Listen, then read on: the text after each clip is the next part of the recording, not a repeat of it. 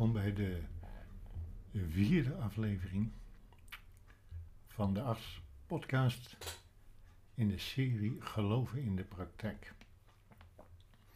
Vandaag gaan we het hebben over waarden en normen. Eigenlijk wil ik iets verder kijken. Ik wil eigenlijk kijken ook naar principes, wetten en leefregels. Deze podcast eh, moet relevant voor jou zijn als luisteraar. Dus de thema's zullen je manier van denken en doen uitdagen. Relevant omdat uh, ze je inzicht geven in de weerwar van woorden. De weerwar van woorden als normen en waarden, principes, wetten en leefregels. En ik wil hebben dat ze relevant zijn omdat ze je ruimte geven en vrijheid en vrede.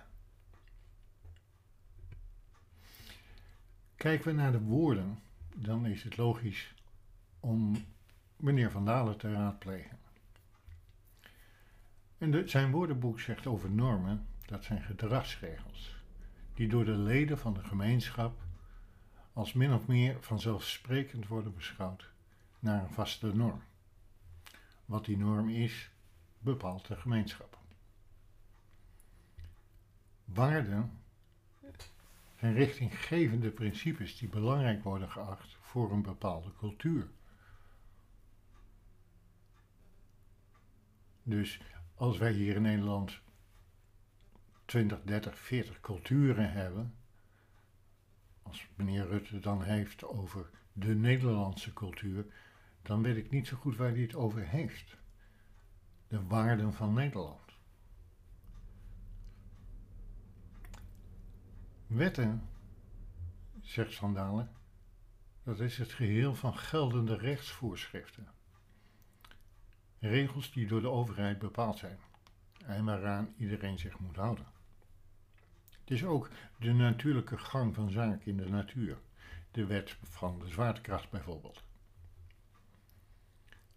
En regels, zegt Van Dalen, dat zijn gewoonten, voorschriften, verordeningen. Als ik naar deze wirwar van woorden kijk, worden ze voor mij niet heel helder. Ten meer omdat waarde zegt, dat is richtinggevende principes die belangrijk worden geacht voor een bepaalde cultuur. Oké, wat zijn dan principes? Nou, principes volgens Van Dalen zijn overtuigingen die aan al iemands handelen ten grondslag liggen. Beginselen, grondbeginselen, grondregels. Is het mij nog niet geheel duidelijk, want dat zal dan per cultuur verschillen. Dat eh, is afhankelijk van wat de norm is. De wetenschapsfilosofie komt mij tegemoet. In de wetenschapsfilosofie beschrijven ze principes als goddelijke wetmatigheden die gelden voor alle tijden, culturen en generaties. Terwijl waarden principes zijn uitgelegd in een bepaalde cultuur, tijd, generatie. Dus waarden zijn eigenlijk toegepaste of uitgelegde principes in een bepaalde context. Dat onderscheid is belangrijk. En dat zal zo meteen blijken. Als ik naar de Bijbel kijk, de Bijbel geeft heel veel regels. We noemen ze ook wetten. Uh, we hebben het over de tien geboden. Uh, het lijkt allemaal niet zo heel duidelijk. Maar als ik nu even in het Hebreeuws ga kijken, dan vind ik daar eigenlijk niet dat daar uh, wetten staan of regels. Maar het woord wat daar gebruikt wordt, zouden wij kunnen vertalen met verordeningen of beperkingen. Maar ook met een voorschrift van een hogere autoriteit. Daar komt een maatstaf om de hoek kijken. De maatstaf die we in het woordenboek van eh, Van Dalen eigenlijk missen. Want wie bepaalt wat de maatstaf is, de norm is. In het Grieks, in het Nieuwe Testament dus, vinden we diezelfde woorden terug. En ook daar wordt het omschreven als een voorschrift van een hogere autoriteit. Nou, hoe presenteert de Bijbel nou ons de principes van God? Een God die onveranderlijk is, die dus een vaste maatstaf heeft. Om die vraag eh, te beantwoorden, moeten we echt even wat dieper in de Bijbel duiken. Principes komen veelal naar ons toe, namelijk in verhalen. Verhalen die illustreren. Geef je je een ervaring, geef je een gevoel. Je snapt van binnen eigenlijk wat er bedoeld wordt. Als ik bijvoorbeeld kijk naar het verhaal van de barmhartige Samaritaan, dan zie ik daar dat deze man het slachtoffer langs de weg helpt omdat hij liefde heeft, omdat hij bewogen is, omdat hij vanuit zijn hart dienstbaar is.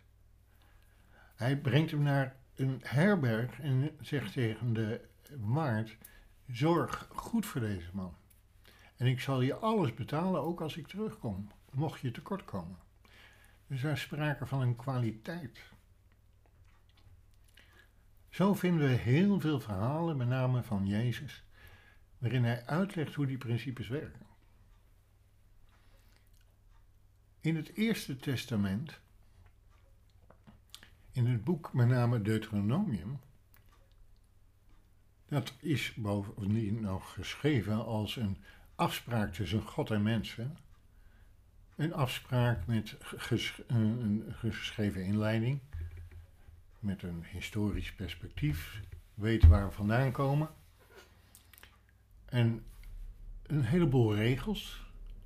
En wat die regels aan zegen kunnen geven, maar ook wat ze als consequentie kunnen hebben, wat de sanctie kan zijn. Aan deze afspraak, daar zijn getuigen bij. Er wordt zelfs in Deuteronomium verteld hoe deze afspraak tussen God en mensen doorgegeven moet worden en hoe die afspraak bewaard moet worden.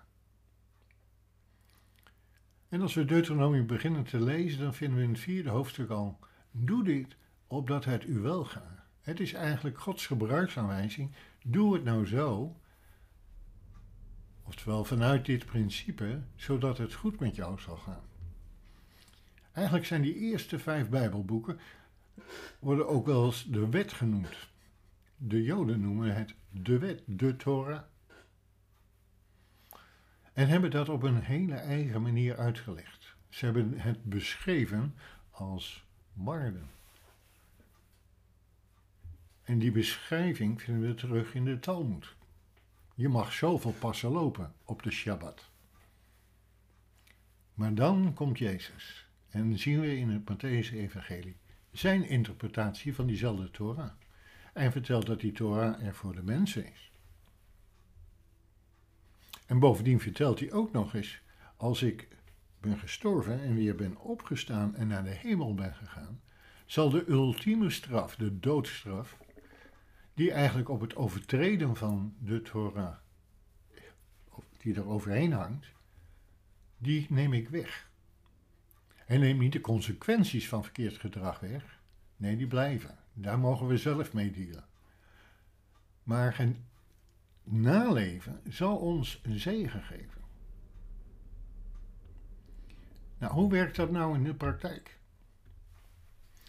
Al de wetten van deze wereld dat die bestaan uit halve waarheden. Die gaan over ik en mezelf. Terwijl de principes van God de volle waarheid zijn. En die gaan over de ander. De ander is veel meer maatgevend. Of ik de ander lief heb, bepaalt uiteindelijk de ander. Want mijn doel is om liefde door te geven. En als de ontvanger wat anders ontvangt dan liefde, moet ik mij aanpassen. De wetten van deze wereld gaan uit van willen hebben, nodig hebben, voordat we iets kunnen gaan doen. Terwijl de principes van God ervan uitgaan dat wij al bezitten, dat we al zijn en daarom doen. Een voorbeeld. De wereld zegt: ik moet wel eerst hebben voordat ik kan ontvangen. En God zegt: geef en je zal gegeven worden. Je bent nooit te arm om te geven. En geef vanuit liefde. De wereld zegt: we hebben lief om liefde te ontvangen. Nee, zegt God, heb lief om lief te hebben. De wereld zegt, ja, maar we zijn nog niet toe aan vergeven. We kunnen het nog niet. En, en als ik al zou vergeven, dan op deze en deze voorwaarden. Nee, zegt Jezus. We vergeven omdat we vergeven zijn. Ja, maar vertrouwen dan en respect, dat moet toch verdiend worden? Nee, zegt Jezus. Vertrouw altijd. Je kunt altijd vertrouwen, je kunt altijd respect tonen. Principes ten opzichte van waarden zijn belangrijk om die te onderkennen. Ik hoor vaak in mijn trainingen dat mensen zeggen: Nou, ik leef vanuit het principe eerlijk. Dan zeg ik: Eerlijk? Wat bedoel je met eerlijk? Ja, dat snap je toch wel? Ik zeg nee, ik snap het niet, omdat als ik op het voetbalveld sta en er wordt een strafschop gegeven voor wat ik denk een vermeende overtreding, dus niet een echte overtreding, terwijl die andere vindt dat het een echte overtreding is, dan vind ik dat niet eerlijk, terwijl de ander het heel eerlijk vindt. Het is dus niet objectief. Het is subjectief. En daarom hebben we een scheidsrechter, een hogere autoriteit, die bepaalt uiteindelijk wat rechtvaardig is. Wij hebben zo'n hoge autoriteit nodig. De overheid probeert daar invulling aan te geven, maar uiteindelijk is het God de ultieme autoriteit. Die voor ons christenen bepaalt wanneer principes worden uitgeleefd en wanneer niet. Nu je dit weet en dit onderscheid weet, is het dus belangrijk dat wij de Bijbel gaan onderzoeken op die principes. We kunnen dat doen door het Nieuwe Testament te lezen, met name de evangeliën, de verhalen die Jezus vertelt. Jezus vertelt bijvoorbeeld over een uh, wijngaardenier die aan het oosten is. En uh, dan nodigt hij uh, mensen uit om te komen werken, s ochtends vroeg. En hij zegt, is tien shilling genoeg? En dan zeggen ze ja, nou, komen werken. En om twaalf uur haalt hij nog een paar extra werkers op, omdat ze het werk niet klaar krijgen. En hij komt met hun exact hetzelfde overeen. En dat gebeurt nog een keer om drie uur en nog een keer om vier uur. En dan gaat hij uitbetalen en iedereen krijgt 10 shilling. Wij zouden zeggen, dat is niet eerlijk. Want die anderen hebben veel langer gewerkt. En zo komen ze ook bij hun, bij die wijgaardenier. Terwijl het wel rechtvaardig is. Want dat was de afspraak. De afspraak was ook met de eerste, in de tweede en de derde groep, is het, is 10 shilling genoeg. En zij hebben daarop ja gezegd. Dus ook God is niet eerlijk. Jezus is niet eerlijk. Hij laat zien dat iedereen hetzelfde salaris gaat krijgen. Dus wij moeten die Bijbel gaan onderzoeken. En we moeten onszelf onderzoeken om te kijken en te ontdekken waar we nog niet vanuit die principes leven. Zodat je ontdekt of je leeft en handelt vanuit jezelf, vanuit je intenties, wat je wil veroorzaken, in plaats van dat je naar de ander kijkt, wat je impact is. Want onze intenties zijn immers altijd meer voor onszelf waar dan onze impact. En onze impact kunnen we niet zien, dus denken we dat onze impact hetzelfde is als onze intentie. Dus mijn intentie kan zijn om mijn vrouw lief te, te betonen, maar het kan wel zijn dat zij op die manier helemaal geen liefde ontvangt. Als ik van mezelf uitga. Ik moet dan vaak denken aan kleine kinderen die hun moeder of hun vader een cadeautje geven, wat ze eigenlijk zelf willen hebben. Ze gaan nog heel erg van zichzelf uit. Wil je nog weten, ben je nog geïnteresseerd in de impact? Of je daadwerkelijk dat respect, of dat overkomt, of dat die liefde overkomt, of dat vertrouwen wat je wil hebben, of dat ook als zodanig overkomt. Ik wil je uitdagen om het lef te hebben om Gods wetten toe te passen. Ook al voelt dat ongemakkelijk. Want de wereld doet het anders. Ik sprak een keer iemand aan op vertrouwen. Ik zeg, je kunt ervoor kiezen om te vertrouwen. Nee, zegt hij, dat kan ik niet. Want vertrouwen komt te voet en gaat te paard. En ik denk, dat is typisch een wereldse uitspraak. Nee, vertrouwen komt op het moment en gaat op het moment. Je kunt ervoor kiezen, elke keer weer. Ja, maar dat is toch dom? Nee, je kunt wel je grenzen bepalen. Maar dat is een heel ander hoofdstuk. De vraag kun je ook stellen: heb je de ander genoeg lief? om de ander lief te hebben op zijn of haar manier, waardoor de ander zich geliefd voelt. Kom ik even weer terug bij onze Mark Rutte, die roept over waarden en normen. Wat bedoelt Mark eigenlijk? Hij bedoelt dat er regels zijn in Nederland, maar hij weet zelf niet zo goed wat die regels zijn. Want zijn er in Nederland omschreven regels hoe we met elkaar omgaan? Kan ik een, een moslim, kan ik die respecteren? Ja. Kan ik die lief hebben? Ja, want toen zijn wij geroepen. En op hetzelfde moment mogen we diezelfde moslim laten zien hoe wij als christenen lief hebben, respecteren, vergeven, vertrouwen. Wij mogen hen beïnvloeden vanuit onze fundamentele principes.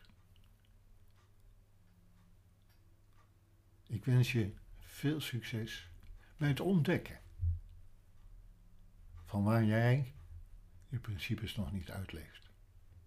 Zodat je de principes kunt gaan uitleven, kunt gaan toetsen bij de anderen, kunt gaan vragen om de feedback. Wat ervaar je? en desnoods, zo gewenst, je gedrag aan te passen. Tot een volgende keer.